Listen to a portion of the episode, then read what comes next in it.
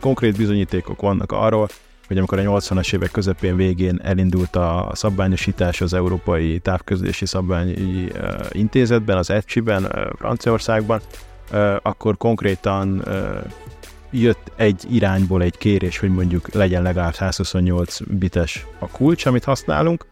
utána jött a másik irányból egy kérés, hogy legyen csak 48 bites, mert szeretnénk, hogyha ez könnyebben feltörhető lenne, vagy könnyebben elhallgatható lenne adott esetben.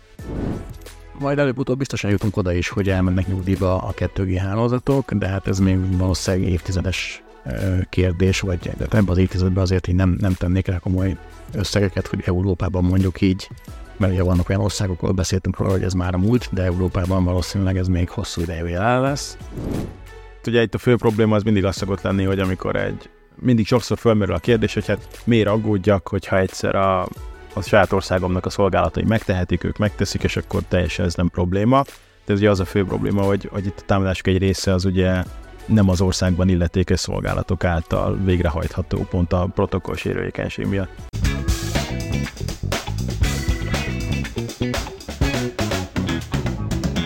Szervusztok, ez itt a HVSV podcast sorozatának soron következő weekly adása. Engem Koi Tamásnak hívnak, és hát ö, kezdünk ráfordulni a nyár célegyenesére, hogy ezzel a csodálatos hasonlattal felvezessem az adást. Remélem mindenki kikapcsolódott, vagy aki nem, az még az utolsó napokban, vagy az utolsó egy-két hétben sort kerít némi nyaralásra vagy pihenésre. Ö, és ha már kikapcsolás, a, a mai adást is kicsit ennek a témának szenteljük, vagy ebből a, a, a tematikából született a mai adásunk is, ha úgy tetszik, ugyanis írtunk egy cikket arról a héten, egész pontosan múlt héten, augusztus 9-én, a Google-nek a, Google Security blogon egy, megjelent egy, egy szakcikk, egy bejegyzés arról, hogy az új Androidban, illetve az Android mobileszköz management platformjában milyen új hálózati biztonsági megoldások fognak megjelenni, és ugye a, az elmúlt egy-két évben a, a 3G lekapcsolás az egy nagyon komoly hype-ot kapott itt Magyarországon is, ugye azt hiszem már csak a Jettel üzemeltet 3G hálózatot itt Mazányban. Vannak olyan országok, ahol már 2G sem működik, és hát ennek kapcsán ennek a cikknek egy olyan címet, a, a, a, a tematika alapján, hogy a rendszergazdák gyakorlatilag elő fogják lekapcsolni a 2G hálózatokat, mint ahogy ezt az operátorok megteszik. É, majd aztán eltett pár nap, és kaptunk egy ajánló levelet Tomcsányi Domokostól, aki itt velem most a stúdióba. Szia, Domi! Szia, szeretettel köszöntök mindenkit! Hogy hát van ez a téma, és nagyon érdekes, nem látta sehol a magyar médiában, hogy ez megjelent volna, ezek szerint nem olvasol eléggé alaposan LVSV-t, ennyi és mi lenne, hogyha erről esetleg így írnánk, vagy így beszélgetnénk róla, és azt mondtam neki, hogy hát akkor szuper, beszéljünk erről egy, egy, egy podcast keretében, hogy egyáltalán ez, ez, ez honnan jött, hogy a Google olyan eszközöket ad, akár vállalati rendszergazdák, akár felhasználók, egyéni felhasználók kezébe, amivel mondjuk ki lehet iktatni ö, teljesen a 2G mobil kommunikációt, miért van erre szükség, és, és egyáltalán így, így milyennek az egésznek a, a technológiai biztonsági háttere. De mielőtt ebbe belevágnánk, légy szíves, Nomi,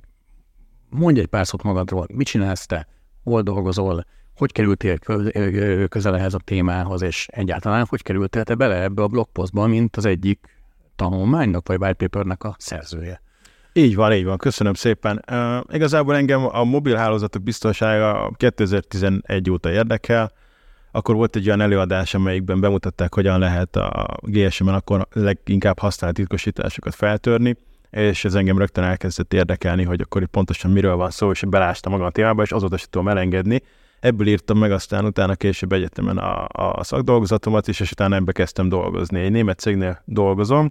amelyet korábban P3 csoportnak hívnak, aztán átneveztük Umlautra, és végül pedig most felvásárolta az Accenture nevű óriási tanácsadó cég. Jelenleg úgy mondhatom, hogy az Accenture-nél dolgozom, mint mobilbiztonsági tanácsadó, illetve mérnök ügyfeleknek segítek abba, akik főleg mobil szolgáltatók, illetve a mobiliparban érintett gyártók, hogy hogyan lehetne biztonságosabban üzemeltetni, illetve az eltetni hálózatokat, illetve olyan eszközöket létrehozni, amelyek biztonságosabban működnek.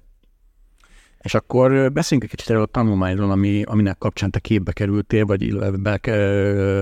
szóba került, hogy esetleg eljönnél ebbe, a, ebbe az adásba, hogy az Umlaut készített 2021-ben. Igen. A, a mobilházatok biztonságáról egy ilyen átfogó felmérés vagy kutatást, amiből kiadtatok egy ilyen, gondolom, egy ilyen szemlézet white paper-t, ami egy kicsit nyilván az alap információkat tartalmazta egy kicsit talán emészthetőbb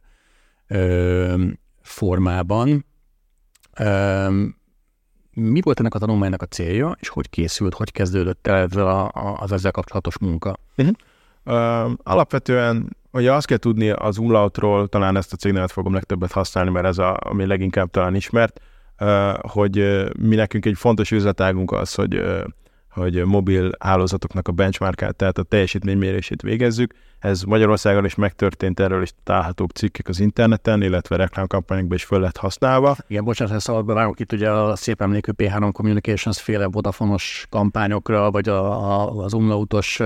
eredmények alapján megtámogatott vodafonos kampányokra kell gondolni, amiből aztán voltak ugye mindenféle hatósági és egyéb versenytársi összezördülések is, de hát ugye ez már a múlt, nyilván. Így van, és szeretném hozzátenni még itt is, hogy a, a P3 akkor is úgy jött ki az egészből, hogy ők alapvetően a méréseket a kollégák helyesen végezték el, ezt, ezt akkoriban ugye, mert azt hiszem bíróság elé citálta egymást a két operátor, ezt ö, ö, albíróság is megállapította, hogy a mérési metodológia az teljesen konzisztens, megismételhető és független volt valóban, úgyhogy e, ez, ezzel is zárná a múltat. Viszont, ha már ezekről beszélünk, gyorsan meg kell jegyeznem, hogy a HR kérte, hogy jelezzem, hogy az adásban elhangzó véleményem természetesen a saját véleményem, és nem az Accenture véleménye. Biztos, hogy biztos, ezt el kellett mondanom. Jó, meg kiírjuk külön. Köszönöm. Ráfordulván a, a riportra, amit a Google is aztán felhasznált a saját blogposztjában, szóval arról van szó, hogy azon kívül, hogy ezt a sok adatot begyűjtjük teljesítménymérési célokból, bizonyos esetekben előfordul az, hogy az adat az nem a megrendelőnek a tulajdona lesz, hanem a megrendelő úgy engedi a méréseket, hogy az adat aztán felhasználható más célokra is. Ezért mi rendelkezünk nagyon sok országból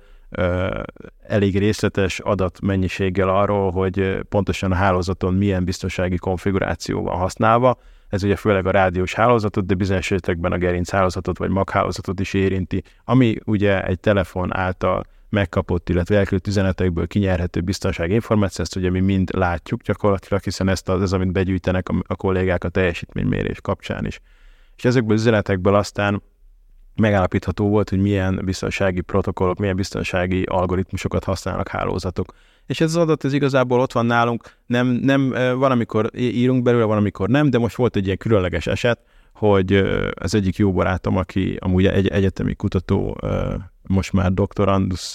elvégezte a doktori képzés után van, ő társzerzője volt egy olyan ö, a egyetemi ö, szakdolgozatnak, vagy hát egy ilyen white papernek szép magyar szóval, amelyben arról írtak, hogy egy bizonyos algoritmus, amit a, amúgy a 2G, azaz GSM hálózatokon az adatátvitelre, tehát ez a GPRS, illetve egy kapcsolatokon, amit használnak algoritmus, az szerintük sérülékeny. Ez egy nagyon jól megírt, matematikailag alátámasztott dolgozat volt, és nekik szükségük lett volna arról információra, hogy akkor mennyire elterjedt ennek az algoritmusnak a használata. És így kerültünk kapcsolatba, hogy írt nekem a, a, barátom, hogy nem -e tudnátok esetleg írni erről valamit, hogy nézzétek meg, hogy hányszor láttátok ezt a kérdéses algoritmust a, a az adatban, amit gyűjtöttetek, és az alapján mennyire számít az elterjedtnek. Ugyanis ők akkoriban arra próbáltak blazírozni, arra próbáltak nyomni a, az iparágat, hogy ezt az algoritmus vezessék ki teljes mértékben mind a hálózatról, mind pedig a mobileszközökről. Ez egy jó érv lett volna, hogyha be tudjuk bizonyítani, hogy az algoritmus amúgy sincsen szinte sehol használva. És akkor a főnökömmel úgy beszéltük meg, hogy hát akkor csináljuk ezt meg, de ne azt csináljuk, hogy most erre az egy algoritmusra fókuszálunk, hanem akkor kerítsünk neki egy ilyen szebb körítést, és nézzük meg az összes algoritmust, tehát a, egészen a null ciphering ami azt jelenti, hogy gyakorlatilag ugye semmilyen titkosítás nem történik egészen a, a hármas, illetve négyes verziójáig ennek az algoritmusnak, um, és ebből írjunk egy, ebből írjunk egy white paper-t, és azt, azt aztán tegyük, és ez be tudja majd hivatkozni aztán az egyetemi uh, paper is. És akkor ezt tettük meg, és igazából ami a vicces volt, hogy, hogy nem, nem csak az, hogy az derült ki, hogy igaza volt az egyetemi kutatóknak abban a szempontból, hogy ez nem egy elterjedt algoritmus, tehát hogy le, relatíve kis kockázattal kivezethető a, a, a hálózatból és, az, e, és a mobileszközökből is, ami azóta meg is történt, mert a hivatalos tesztekben most már a mobileszközöket le kell tesztelni arra, hogy nem támogatják ezt az algoritmust, tehát ez egy pár hete bejelentett hivatalos hír, hogy ez most el lett döntve, a gyártóknak ehhez kell alkalmazkodniuk, hanem azon kívül az is kiderült, hogy egy nagyon éles váltás látható a trendekben, az adattrendekben. Az adatok egyik felében azt láttam, konkrétan én végeztem az adatfeldolgozást, hogy null ciphering, tehát hogy semmilyen titkosítást nincs használva a hálózaton, és a másik felében a hálózatoknak pedig ö, sokkal, hát ott már a rendesebb, vagyis így fogalmaznék, hogy a elfogadhatóbb minőségű algoritmusokat használják, tehát mondjuk ebben az esetben a GEA3 nevezetű algoritmust. Um, és innentől kezdve aztán láttuk azt, hogy, hogy hát mi ezt ugye kitettük, a white paperbe behivatkozták a, a kollégák, és mindenki boldog volt, és ez a white paper továbbra is élt kint az interneten, és aztán utána uh, valamilyen úton módon eljutott hozzám egy prezentáció, amit az egyik uh, Google uh, Android csapatban dolgozó hölgy készített, Jomna,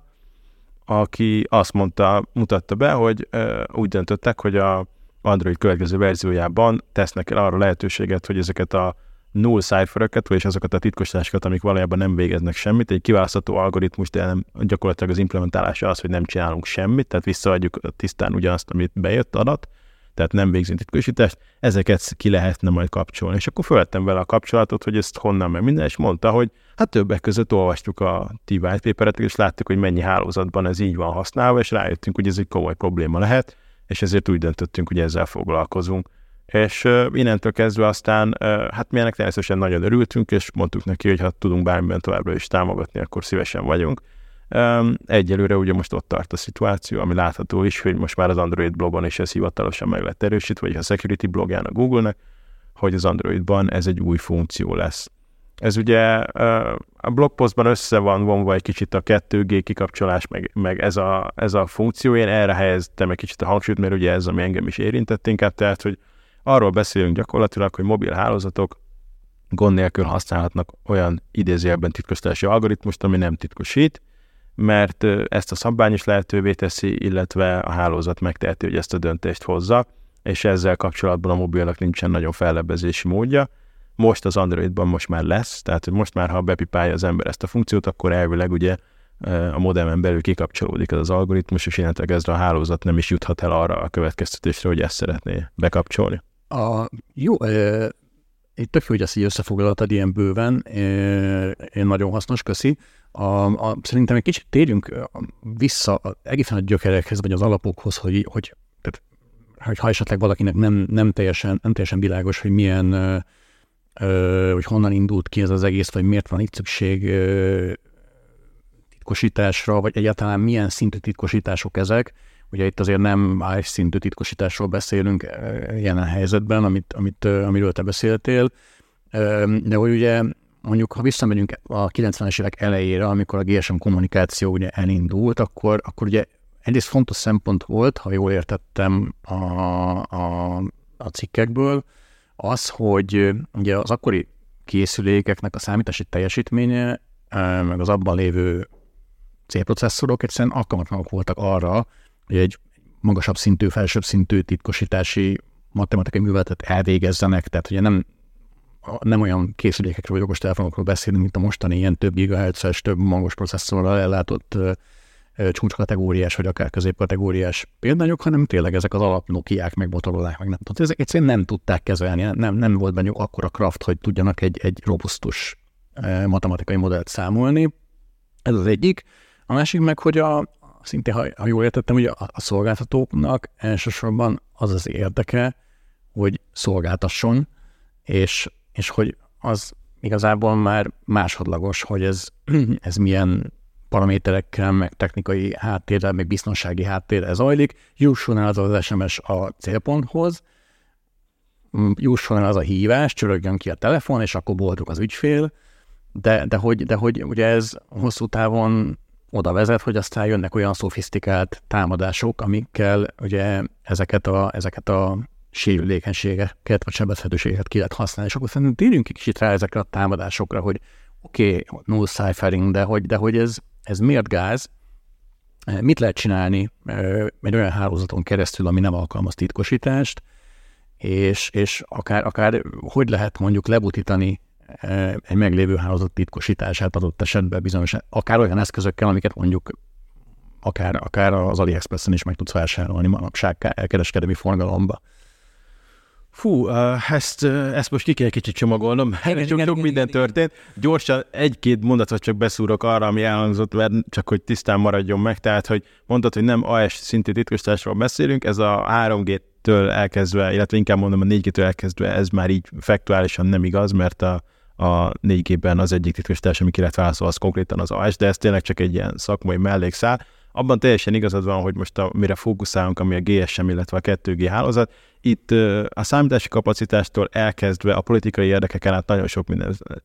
játszott szerepet abban, hogy ez így alakult. Tehát konkrét bizonyítékok vannak arról, hogy amikor a 80-as évek közepén végén elindult a szabványosítás az Európai Távközlési Szabványi Intézetben, az ECSI-ben, Franciaországban, akkor konkrétan jött egy irányból egy kérés, hogy mondjuk legyen legalább 128 bites a kulcs, amit használunk, utána jött a másik irányból egy kérés, hogy legyen csak 48 bites, mert szeretnénk, hogyha ez könnyebben feltörhető lenne, vagy könnyebben elhallgatható lenne adott esetben, és aztán utána valahogy sikerült megegyezni, azt hiszem, hogy a legelején 54 bites kulcshoz van. Hát ez ugye manapság nevetségesnek minősül, ha akkor valamiért 128 bitet választanak, akkor valószínűleg teljesen máshogy alakult volna ennek a története de hát ugye nem, nem szabad elfelejteni, hogy vasfüggönytől elkezdve minden még létezett, tehát hogy itt alapvetően egy olyan történelmi helyzet volt, ahol ez egy akkoriban elfogadható döntésnek minősült, és amúgy szerintem, tehát hogy nyilván maga az algoritmus az olyan, olyan eszközökből épül fel, amit, ami manapság nem annyira divatos, mert azt tudta a hardware támogatni, de mondjuk a kulcs hosszal lehetett volna rajta erősíteni, ha akartak volna annó. Na de, és a, azt is hozzá kell tennem, hogy amit mondtál a szolgáltatókról, az teljes mértékben igaz, tehát hogy a szolgáltatás mindig is a legfontosabb, és annak a minősége, hogy az menjen. Ezt ugye egy kedves ismerősöm Harald Velte az e-mail aláírásában szokta jelezni, hogy az egyik régi szabványból kimásolt mondat, ugye, ami úgy szól, hogy a, a, az előfizetőnek a magánélethez való joga, vagy hát úgy van fogalmazva, hogy a privacy, az egy, az egy jól marketingelhető opció. Tehát, hogy ez nem egy, nem egy kötelesség, nem egy olyan dolog, hogy meg kell csinálni, ez egy olyan, amit, amit jól tudnánk marketingben hasznosítani. Tehát nem volt arról akkoriban még szó, hogy ez, egy, ez effektíve, nem volt arról, fel sem merült az, hogy olyan támadások lennének, ami ma már elképzelhető. És ugye most rátérve az, a kérdésedre a bázisállomásokkal kapcsolatban, tehát igen, ugye a hamis bázisálomások által okozott probléma az nagyon régóta jelen van és velünk él. Ez tényleg egy gyakorlatilag hát legalább tíz éves történet, mert már tíz éve létezik az a nyílt forráskódú projekt, amelyiknek az a fő célja, hogy amúgy jó célokra GSM hálózati elemeket implementálja nyílt forráskódban. Ez ugye azt jelenti, hogy gyakorlatilag letölthető a forráskód, lefordítom megfelelő hardware birtokában, ami ugye egy szoftveres rádiót jelent, ami mondjuk minőségtől függően 200 és 1000 euró közötti mértékben elérhető, azt bedugom a laptopomba, elindítom ezt a programot, és onnantól kezdve van egy saját GSM hálózatom. És onnantól kezdve, hogyha értek hozzá, akkor ezt a GSM hálózatot be tudom úgy állítani, hogy megpróbáljam eljátszani, hogy ő olyan, mint a valódi hálózat, és megpróbálja magához vonzani a környékbeli telefonokat. És ha egyszer egy telefon úgy döntött, hogy az én bázisállomásom a legerősebb, akkor onnantól kezdve ő hozzám fog csatlakozni, és innentől kezdve támadások egész során nyílik ugye meg. Ha csak simán egy ilyen ö, ö,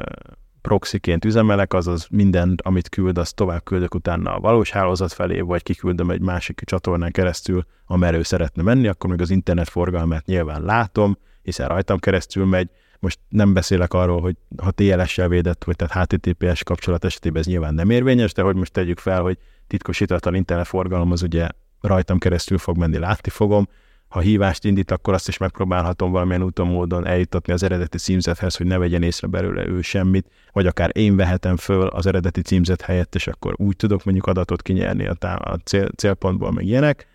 Üm, és ehhez a legegyszerűbb megoldás, hogyha kikapcsoltatom a titkosítást a telefonnal. Tehát, hogy ö, a saját és bázis állomásom és a saját hálózatom döntött úgy, hogy nála az a protokoll, hogy itt nincs titkosítás, és akkor azt az üzenetet küldöm a telefonnak, hogy nem kell bekapcsolni, no cipheringet kell használni. És akkor ráadásul, bocsánat, ezt szabadba vágok, hogy ha jól, jól tettem, akkor a, a, mindez úgy történik, hogy a, a felhasználó vagy a, vagy a megtámadott fél ebből semmit nem érzékel, hiszen ugye a készülékek. Talán beszélgettünk itt az adás előtt arról, hogy voltak korábban olyan, olyan korai Nokia modellek, nem tudom, ami kielezték a hálózati titkosítást, de ugye ez most már teljesen eltűnt ez a transzparencia, tehát de nem tudod, hogy a te, te telefonod az most valójában egy titkosít, titkosítatlan csatornán keresztül kommunikál a, a központtal. Így van, pontosan. Ez így, ez így van, és, és vannak, vannak androidos appok, amelyek a modemeknek a diagnosztikai interfészein keresztül megpróbálják megjósolni, vagy elmondani, hogy körülbelül mi lehet a helyzet, hogy most hamis bázis állomáshoz csatlakozol-e vagy sem. Azoknál is az egyik fő indikátor az, hogyha ki van kapcsolva a titkosítás, de persze ez se teljesen biztos, hogy mindig, mindig igazán mutatja, hogy most például meg vagy támadva, hiszen vannak olyan országok, ahol törvényileg kötelező kikapcsolni a titkosítást a hálózatban. Egyébként most csak így, így, így kikacsintva egy kicsit, ha már azt mondta, hogy vannak olyan országok, arról esetleg van infód, vagy, vagy bármilyen háttér, háttérinfód, hogy a, a magyar hálózatokkal mi a helyzet? Vagy itthon a, a, a három nagy szolgáltatónál ezek, ezek hogy működnek, ezek a, a titkosítások? Hát természetesen van, van információ. Van, csak meg kell nője, hogyha elmondod. Hát igen nem azt, hogy meg, de szerintem annyit el lehet árulni azért, hogy, hogy itthon a helyzet az, sőt, talán úgy is mondhatom generikusan, hogy Európában a helyzet alapvetően elég pozitív. Tehát, hogy itt azért ele, alapvetően uh, ritkán szoktunk uh, kirívó uh, problémákat látni. Az egy más kérdés, hogy vannak olyan helyzetek, amikor például tudunk róla, hogy egy adott gyártónak a bázisállomása mondjuk érzékeny egyfajta támadásra, és nyilván onnantól kezdve az operátoron múlik, hogyha elvégezte a szoftver frissítést, akkor ez nem fog megjelenni, ha pedig nem végezte el, akkor nem. Uh, Bocsánat, itt megint a szabadba vágok, csak itt nézek egy táblázatot a white paperetekbe, és itt ha jól látom, akkor ugye Európában 55 operátort vizsgáltatok ti egy adott időszakban, ugye ez 2019, 2020 és 2021-re vonatkozik, és ebből az 55 operátorból 10 volt az, aki, aki no cipher, tehát nem, nem alkalmazott semmilyen titkosítást, és 43 volt az, aki a GA3-at alkalmazta, ami már ugye egy olyan, hanem is robusztus, de egy, egy Igen. mondjuk alapként használt, uh, ugye ennek van egy négyes fokozata talán, ami... Igen, azt hiszem, az nem tudom, hogy már az, pont az a baj, azt tudom, hogy a sima uh, uh, uh, tehát a A5 per 4, azt tudom, hogy már ha, standardizálva és már használják egyes hálózatok, azt nem tudom, hogy ezt a GPRS-re is már meg, meg volt a kiterjesztése, de biztos vagyok benne, hogy, hogy szabványosítás alatt van, vagy, vagy hamarosan elérhető lesz, ha erre az operátoroknál igény van. Itt azt hiszem azért, és valószínűleg a hallgatóba fölmerül, hogy most összeadja a 43 meg a 10 akkor nem jön ki az 55, amit mondtál a végén. Mhm. Itt ugye a módszertan egy kicsit más, tehát hogy ugye azt is nézzük, hogy tehát melyik az, tehát azt is néztük, hogy egy hálózat ha csak alapbeállításban megpróbálunk hozzá csatlakozni, akkor milyen ö, algoritmust választ magától, ha felkínáljuk neki az összes lehetségeset, és azon kívül pedig próbáljuk rá kényszeríteni a hálózatot arra, hogy ö, például azt mondjuk, hogy mi csak a null cipher támogatjuk, akkor mit lép a hálózat. És ugye van olyan hálózat, ahol ez teljesen tiltva van, van olyan pedig, hogy ezzel mondjuk ki lehet kényszeríteni. Ami egy támadónak azért lehet érdekes, mert ha ő szeretne a hálózat felé titkosítatlanul kommunikálni, hiszen ő neki nem lesz birtokában az előfizetői kulcs, akkor érdekes lehet, hogyha ki lehet kényszeríteni a hálózatból ezt, a, ezt az algoritmust azzal, hogy az támadó azt mondja, hogy ő csak ezt támogatja, és akkor a hálózat a szolgáltatás megőrzése érdekében ezt, ezt folytatja. Um, és hát igen, mondjuk ez alapján elmondtál, az európai helyzet, ahogy mondtam, alapvetően azért pozitív. Ezt hozzá kell tenni, hogy ez a white paper tényleg a 2G adatforgalomra vonatkozik, ami ugye gyakorlatilag egy, egy sima okostelefonos környezetben ritkán fordul elő, hiszen nem nagyon gyakran szoktunk látni egyet vagy GPRS-t ugye a felső sarokban a telefonunkon, tehát hogy okostelefonnal nagyon nehéz, és ezt amúgy nálunk is látjuk, hogy hogyha nem kényszerítjük rá az okostelefont, amivel végezzük a méréseket arra, hogy 2G hálózatra menjen föl, magától a lefedettségnek köszönhetően nagyon ritkán jut el odáig, amúgy szerencsére, amúgy ez egy jó irány. Természetesen az összes okos eszköz, meg az ilyen olcsó GSM modemegen alapuló bármilyen eszköz, az, az továbbra is ezt használja. És azt például tudom, hogy van olyan hely, ahol, ahol, ahol mondjuk egy nagy nagy elterjedtségű okoseszköz flotta van, amelyikről kiderült, hogy a titkosítás bekapcsolása után nem teljes mértékben működően dolgoznak tovább, tehát hogy gyakorlatilag nem tudnak a titkosítást, azt mondják támogatják, de mégsem, és például ott az operátor rá van kényszerülve arra, hogy ezt támogassa, és azon dolgozik, hogy hogyan tudna a gyártó egy olyan funkciót létrehozni, mondjuk, hogy akkor a, a hardware-es azonosítájából az IM, IMI, IM, IMEI-ból meg tudják mondani, hogy ez, a, ez abba a flottába tartozó eszköz, és akkor oda mást használni, mint mondjuk a többiek felé, hogy legalább a többiek miatt, tehát hogy ne legyen mindenki miatt bekapcsolva a, a no ciphering. De sajnos ilyenek vannak, hogy, hogy eszközök átmennek adott esetben conformance testingen, néha valahogy átsusszannak, és utána meg akkor az operátor ott van, hogy van egy félmilliós flotta mondjuk, mondjuk egy példát, mint egy okos villanyóra, vagy bármi, ami ugye azon keresztül küldi be az adatot, és az operátor rá kényszerülve, hogy miattuk, akkor ne kapcsolja be, ne, ne tiltsa le teljesen mondjuk a hálózaton ezt a titkosítást. Tehát ezek egyébként így elmondva nagyon szofisztikált támadásnak tűnnek, tehát hogy amit mondtál, hogy, hogy le lehet kényszeríteni egy okos telefont is 2G hálózatra, mondjuk lehet zavarni a 4G élet, vagy az 5G élet. Azért ezek, ezek, ezek mondjuk az előtt mondtuk, hogy, hogy vannak kereskedelmi forgalomba kapható eszközök, amelyek, amelyek esetleg képesek lehetnek erre. Azért lehet nagyon komoly szaktudás, és, és azért kell, kell, kell jól megtervezett támadás. Tehát azt gondolom, hogy ugye azért attól nem kell tartania egy átlagembernek, hogy most ezekkel az eszközökkel az ő SMS-eit, vagy, vagy a 2G beszélgetéseit, ha egyáltalán 2 keresztül forgalmaz a telefonja még, és nem például volt én, egy átlagembernek mondjuk lehallgatják ezzel a hibást. És nyilván ugye a, a, a rendvédelmi szervek, meg a, meg a szakszolgálatok használnak olyan eszközöket, amelyekkel ugye nyomozati eset, cselekmény esetén lehet ugye felderítést végezni, tehát ez ugye, hogy most szokták ezt mondani, alkotmányos vagy tudom. Hát ezt úgy, hogy, hogy én úgy szoktam fogalmazni, hogy a társadalmi berendezkedésünkben mi ezt elfogadtuk gyakorlatilag, hogy ennek így kell működnie. Um, azt hozzátenném, hogy hát ugye itt a fő probléma az mindig az szokott lenni, hogy amikor egy mindig sokszor fölmerül a kérdés, hogy hát miért aggódjak, hogyha egyszer a, a saját országomnak a szolgálatai megtehetik, ők megteszik, és akkor teljesen ez nem probléma. De ez ugye az a fő probléma, hogy, hogy itt a támadások egy része az ugye nem az országban illetékes szolgálatok által végrehajtható pont a protokoll sérülékenység miatt. És valóban azt mondom, hogy ez nem egy olyan, hogy a napi ember mondjuk találkozna azzal, hogy az ő telefonját így hekkelik, viszont szerintem az tényleg fontos, hogy, hogy a saját házunk táján söprögessünk, és ez ahhoz tartozik, tehát hogy konkrétan szerintem van olyan ember, mondjuk én hozzátartozom, de lehet, hogy többen is lesznek olyanok, akik azt gondolják, hogy a szolgáltatás elérhetősége helyett inkább azt választják, hogy akkor ő ne kerüljön az ő telefonja mondjuk nem biztonságos protokollra. Amúgy Roger, aki írta ezt az androidos blogposztot, vele is sokat beszélgettünk ebbe a témába,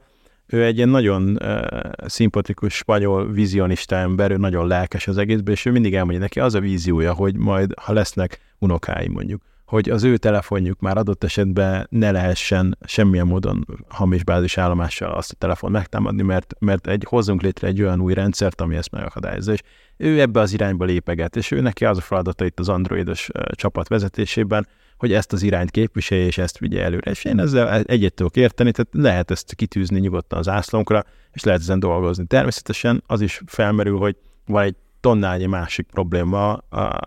ami, amin keresztül még embereket megkerestenek. Ez így van, azokkal is foglalkoznak nagyon sokan, de muszáj egy teljes képen dolgozni szerintem. Tehát, hogyha most úgy döntött az Android, hogy e mobiltelefóniának ebbe az irányába kicsit fejleszt, akkor ez szerintem egy pozitív és, és elfogadható Igen, és kicsit ugye reflektálni tudunk a, a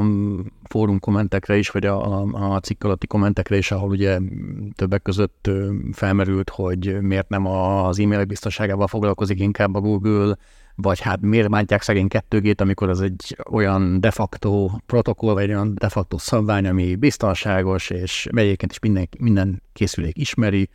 igen, tehát hogy azt soha nem fogom megcáfolni a kettő az egyik legmegbízható technológia, mert mégiscsak több mint 30 éves, ennek megfelelően kiforta magát. Tehát innentől kezdve az nem is merülhet fel, hogy, hogy egy rendszer, amit 30 éves arra terveztek, hogy hogy hanghívásokat továbbítson, az továbbra is hanghívások továbbítására valószínűleg az egyik legalkalmasabb rendszer lesz. Tehát szolgáltatási, megbízhatósági szempontból nem lehet utolérni, és a 30 év magadott neki arra időt, hogy annyira elterjedjen több milliárd felhasználóval, stb. eszköz támogatással, hogy hogy egyszerűen ez tényleg mindig fog szinte működni, mert eljutottunk egy olyan szintre, hogy ez most már tényleg a lehető legtöbb helyen elérhető és működő rendszer. Ennek ellenére szerintem nem szabad, tehát szét kell választanunk a megbízhatóságot, meg a biztonságot. Tehát megbízható, a szolgáltatást tudja nyújtani valóban, a biztonsága viszont nagyon is erősen megkérdőjelezhető az elmondottak okán, tehát a korai politikai problémák, illetve szándékos gyengítése az algoritmusoknak,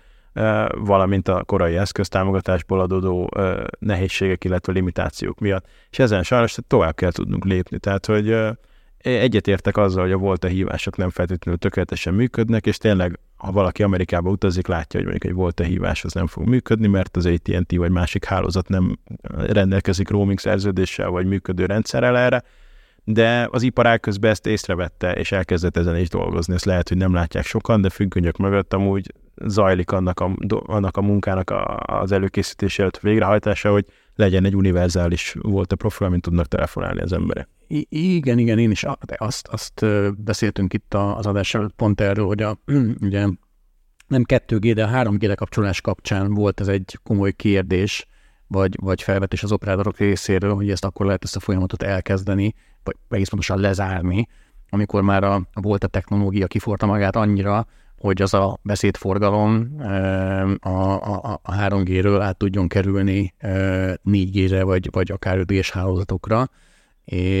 és, és hát ugye még most sem nagyon tartunk feltétlenül ott, bár ugye a Telekom Magyarországon tavaly pont már ugye lekapcsolta az 5G hálózata teljesen. 3G. Vagy bocsánat, a 3G hálózat elnézést. 5G hálózat csak most kapcsolja be ugye mindenkinek a legfrissebb kampányában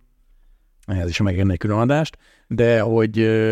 de hogy a Telekom ugye tavaly kapcsolta le a Vodafone talán idén évelején, vagy ők is tavaly, és a, a Jettel pedig még mindig nem. És ennek pont az az oka, hogy, hogy a, a voltével kapcsolatban vannak olyan kihívások, amiket ugye említettél, hogy, hogy annyiféle tehát ez, ez egy kvázi szabvány gyakorlatilag, és, és annyiféle megvalósítás létezik a Network Vendor-tól kezdve, a Network Vendor oldalától kezdve a, a maga a, handset beszállító, bocsánat, a besz, megbeszéltük, hogy nem, nem, nem, nem, nem használunk hunglist, akkor a készülék beszállítóig bezárólag um, annyiféle megvalósítás és implementáció létezik, hogy, hogy azért ez egy, ez egy kemény kemény, kemény fa volt, amiben belevágták a fejszéjüket. Hát igen, itt sajnos az történt, hogy a, a szabványnak, bár az a fő feladata a, a szabványoknak, amelyek ezt, a, ezt az egész iparágat irányítják, a 3GPP által kiadott szabványoknak, hogy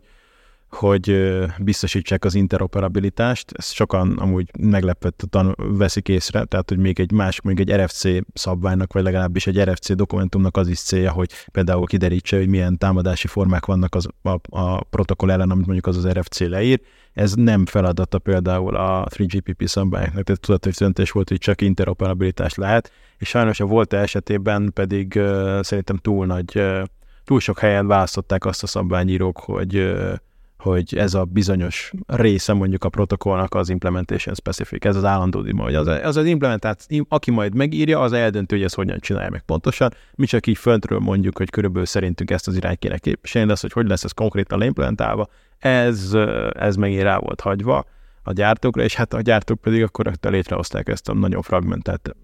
ekoszisztemet, szép magyar szóval továbbra is, tehát ezt a széttöredezett uh, uh, iparágat, ahol teljes mértékben attól függ, hogy egy támogat. Tehát, hogy nagyon sokszor látjuk, hogy a, tám- a mobiltelefon támogatás szinte indokolatlan szokott lenni, hogy mit tudom én, Samsung bizonyos modelljétől fölfelé már támogatott, lefelé meg nem, és akkor nem értik az emberek, hogy ez miért lehet, mert hát most nincs olyan nagy különbség két modell között mondjuk, de valamire a Samsung ugye ezt a döntést hozta meg, és amúgy ez egésznek a mélyén meg általában ugye valamilyen algoritmikus probléma szokott lenni, tehát hogy például titkosítási algoritmusok, amiket arra használnak, hogy a, az üzenetek, amik a voltét lehetővé teszik, azok titkosítva utazzanak, hogy ott pontosan mit használ és mit nem használ a telefon, mit enged, mit, mit, nem, mit támogat, mit nem támogat, ezt kell ugye kidolgozni. Itt ugye nem lett sajnos rendesen időben elmondva, hogy mi az, ami kötelező, és ezért aztán uh, sajnos nagyon sok gyenge algoritmus támogató készülék jutott a piacra, aminek az eredménye, hogy ha valaki egy biztonságos, normális voltét akar üzemeltetni, akkor mm, elég sok eszköz ki kell zárni a hálózatáról. És akkor eljutunk ebbe az idő, e, erre a helyre, hogy, hogy a telefonoknál sincs teljes támogatottság, és akkor a modemekről még, meg az összes IoT eszközről, hogy ott is szeretnék hangkívást, ott is ugye ez egy teljes katasztrófa abban a szempontból, hogy támogatás hiánya, illetve profilok problémája beütközünk. Dolgozni kell rajta sajnos, tehát hogy el lett ez rontva valószínűleg, és ezt már nagyon sokan látják, hát most legalább fölébredt az iparág, és dolgozunk rajta. Igen, ezen a ponton aztán kicsit muszáj lesz beszélnünk az Apple-ről, aki ugye ezt maga módján nagyon jól kezelte, azzal együtt, hogy pont az Apple volt ugye az a gyártó, aki a kezdet-kezdetén, a, még a 2 g iPhone-nal nagyon sok szabványal hadilában állt, ugye, ha az emlékeim nem csalnak, tehát ott azért ott azért fogták a fejüket a, a hálózati mérnökök, amikor, amikor egy-egy iPhone-nal volt dolguk, vagy, vagy be kellett az iPhone-t illeszteni ebbe a hálózati ökoszisztémába.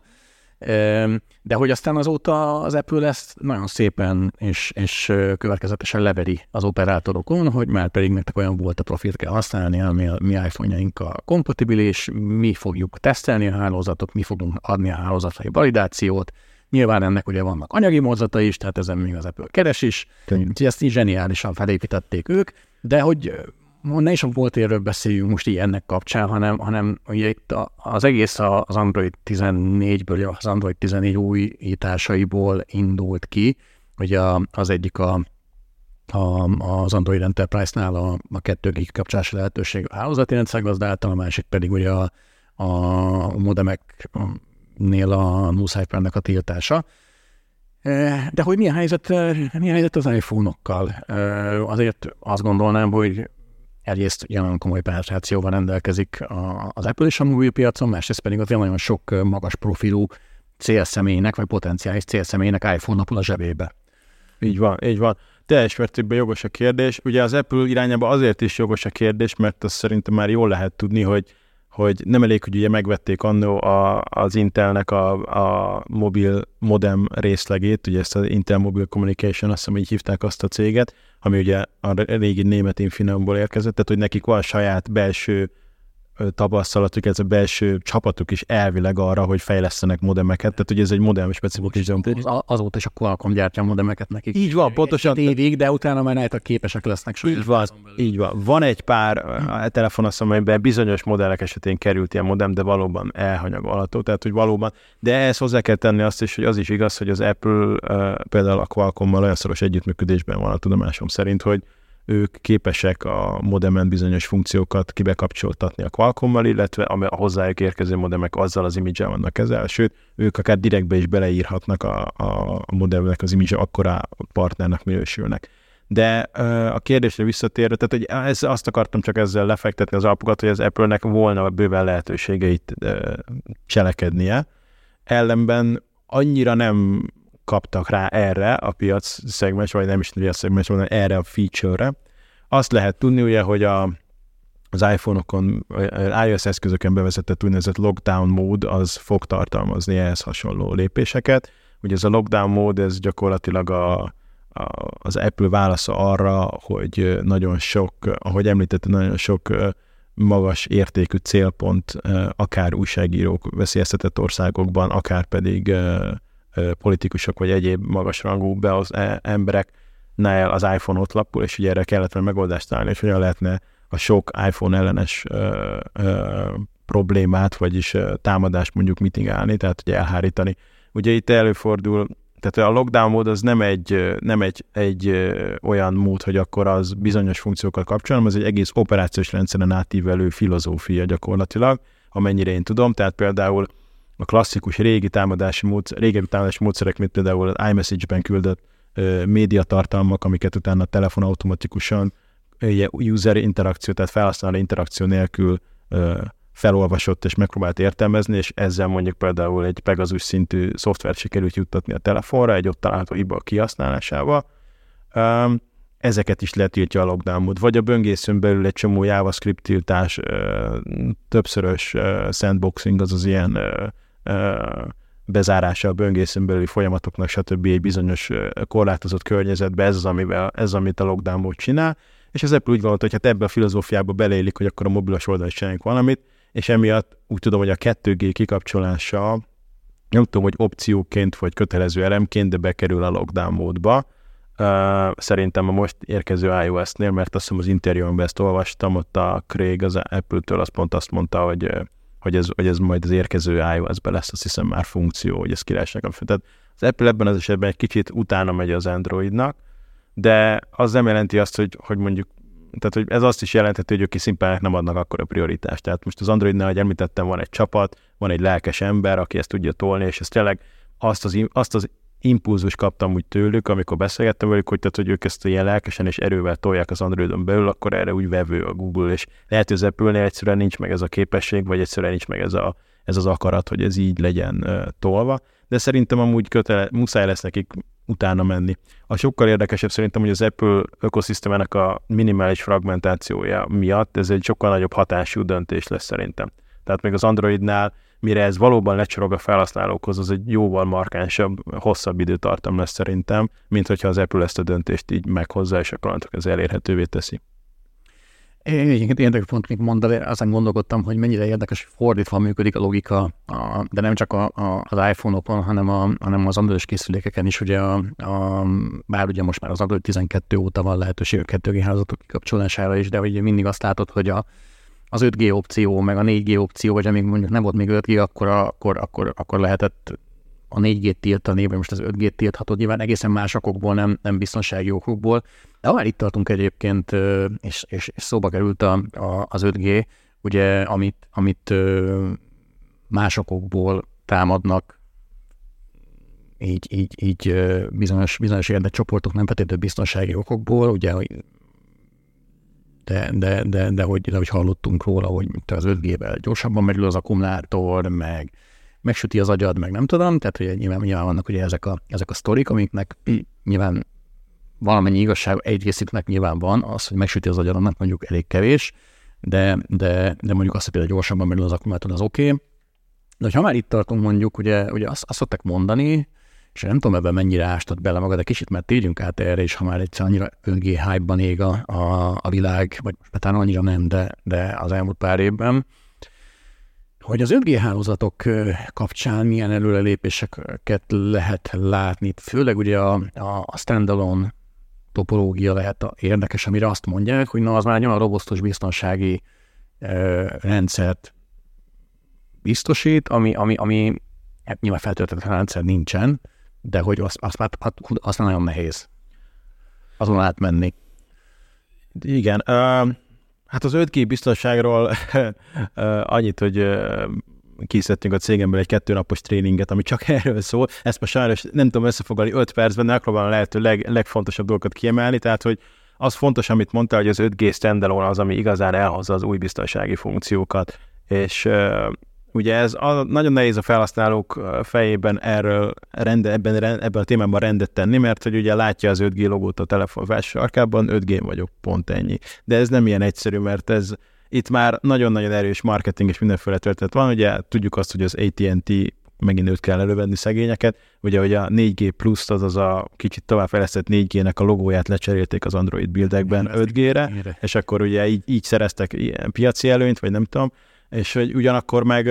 ugyanakkor meg hogy az 5G-nek is, ahogy mondtad, van kétfajta módja, a non-standalone meg a standalone, és ugye a non-standalone az gyakorlatilag csak a rádiós oldalon hoz változásokat, és a standalone az, ami a maghálózatot is kicseréli. Na most a, a standalone az valóban hozott markáns újításokat, amelyek nagyon fontos biztonsági problémákat ö, ö, próbálnak megoldani, és egészen jól azt tudom mondani, tehát elég jó ötletek vannak benne. Ennek ennél láttunk már kutatásokat arról, hogy, hogy milyen problémák merülhetnek még föl, de alapvetően még nem láttunk olyan nagy áttörést, amit mondjuk a 4G-nél már láttunk. Tehát azt meg kell egyezni, hogy a 4G-nél pont az említett David Ruprecht jó barátom volt az, aki bemutatta azt, hogy a 4G-ben volt egy olyan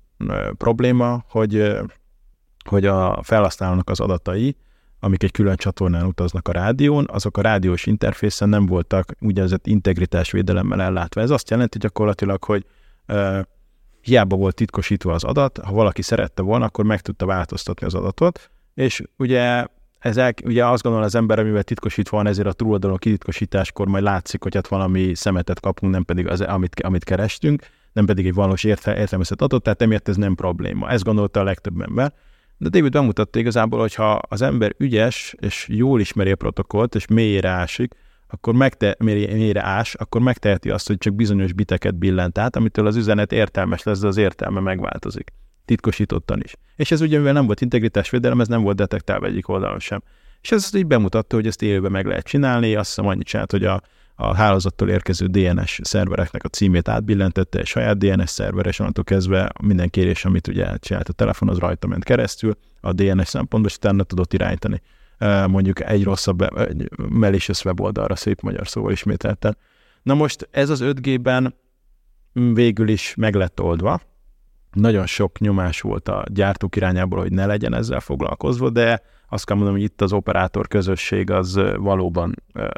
előrelépett abban, hogy közösen képviselték azt az álláspontot, hogy de igenis meg kell ezt oldani. Ugye emiatt az 5G standalone például a felhasználói adatokon van integritásvédelem lehetősége, és kötelező is támogatnia az összes eszköznek. Ez egy elég markáns előrelépés. Az egy más kérdés, hogy jelenleg én még nem láttam olyan 5G standalone házatra ez be is lett volna kapcsolva, de legalább megvan rá a lehetőség, és valószínűleg később, hogy kiforja magát, be fogják kapcsolni, mert alapvetően a gyártónak kötelessége volt beépíteni az összes olyan hardware eszközt, hogy az 5G sebességeken tudja uh,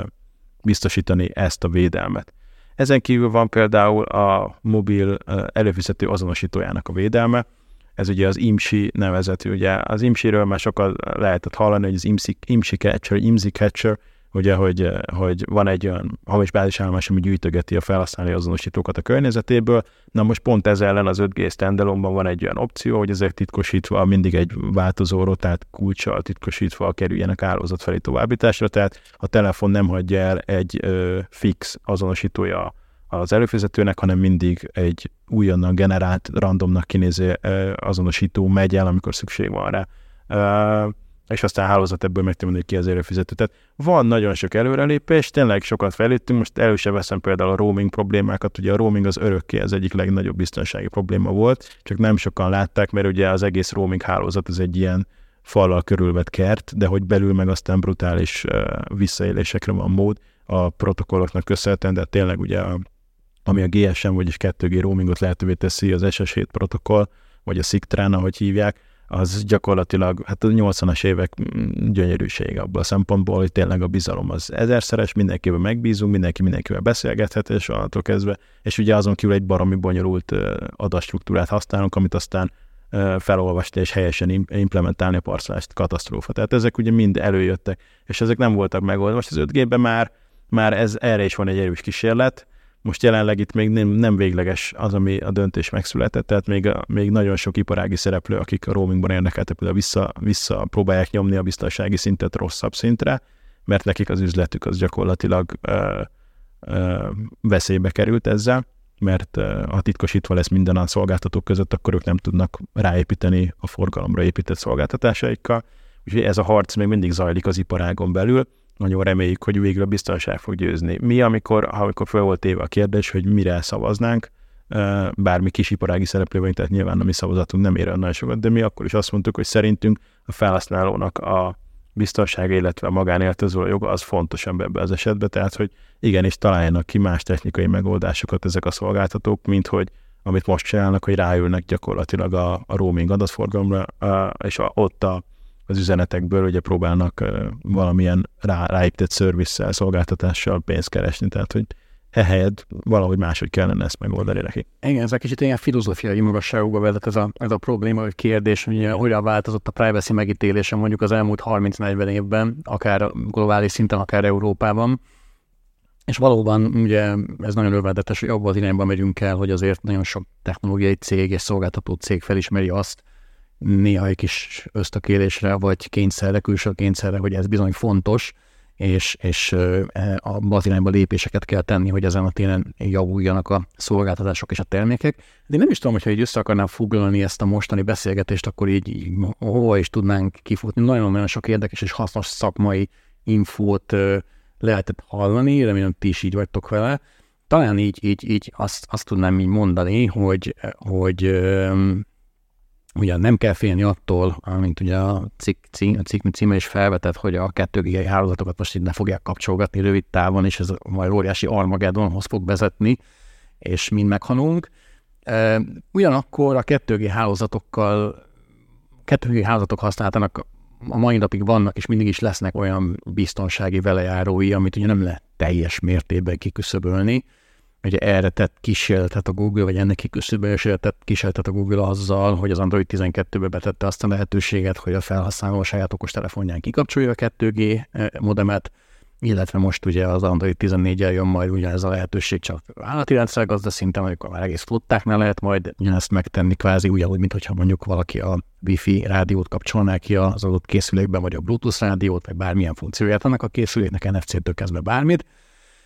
Um, és hát um, aztán, aztán, aztán majd előbb-utóbb biztosan jutunk oda is, hogy elmennek nyugdíjba a 2G hálózatok, de hát ez még valószínűleg évtizedes kérdés, vagy ebben az évtizedben azért így nem, nem tennék rá komoly összegeket, hogy Európában mondjuk így, mert ugye vannak olyan országok, ahol beszéltünk róla, hogy ez már a múlt, de Európában valószínűleg ez még hosszú ideig jelen lesz. Um, Én azt tenném talán a legvégén még így hozzá, hogy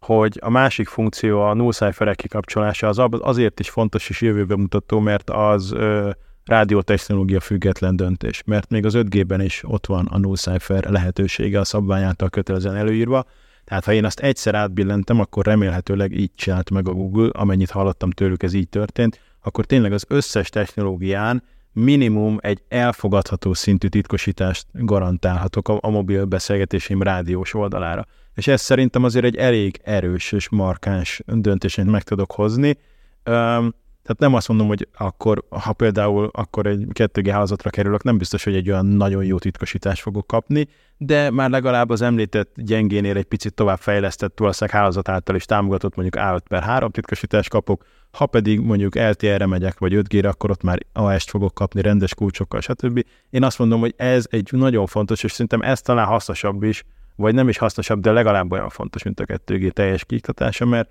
mert ezzel megmarad a szolgáltatás használata, de egyszerűen nem adsz lehetőséget a hálózatnak, hogy ő döntse a helyetted egy rossz titkosítás, egy nem létező titkosítás használatára.